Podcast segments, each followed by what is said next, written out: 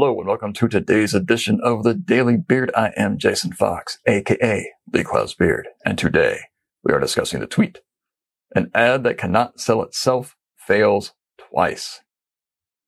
Ooh, that looks like it sounds like it came from a fortune cookie, doesn't it? I like that one. How does that fail twice? Well, an ad has to sell itself first because before it can ever sell what it's selling. Get that? People have to want to pay attention to your ad, to your work.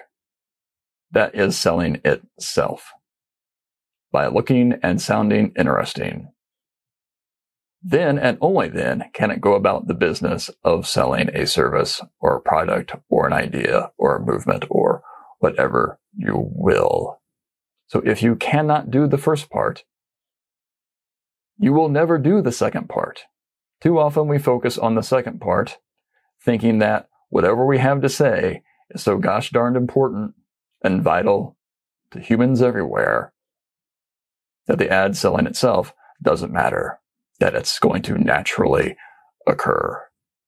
It will not.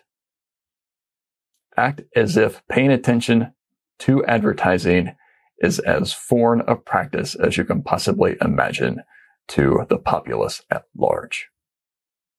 And then go about changing that one person at a time. I'm Jason Fox. Have a good one.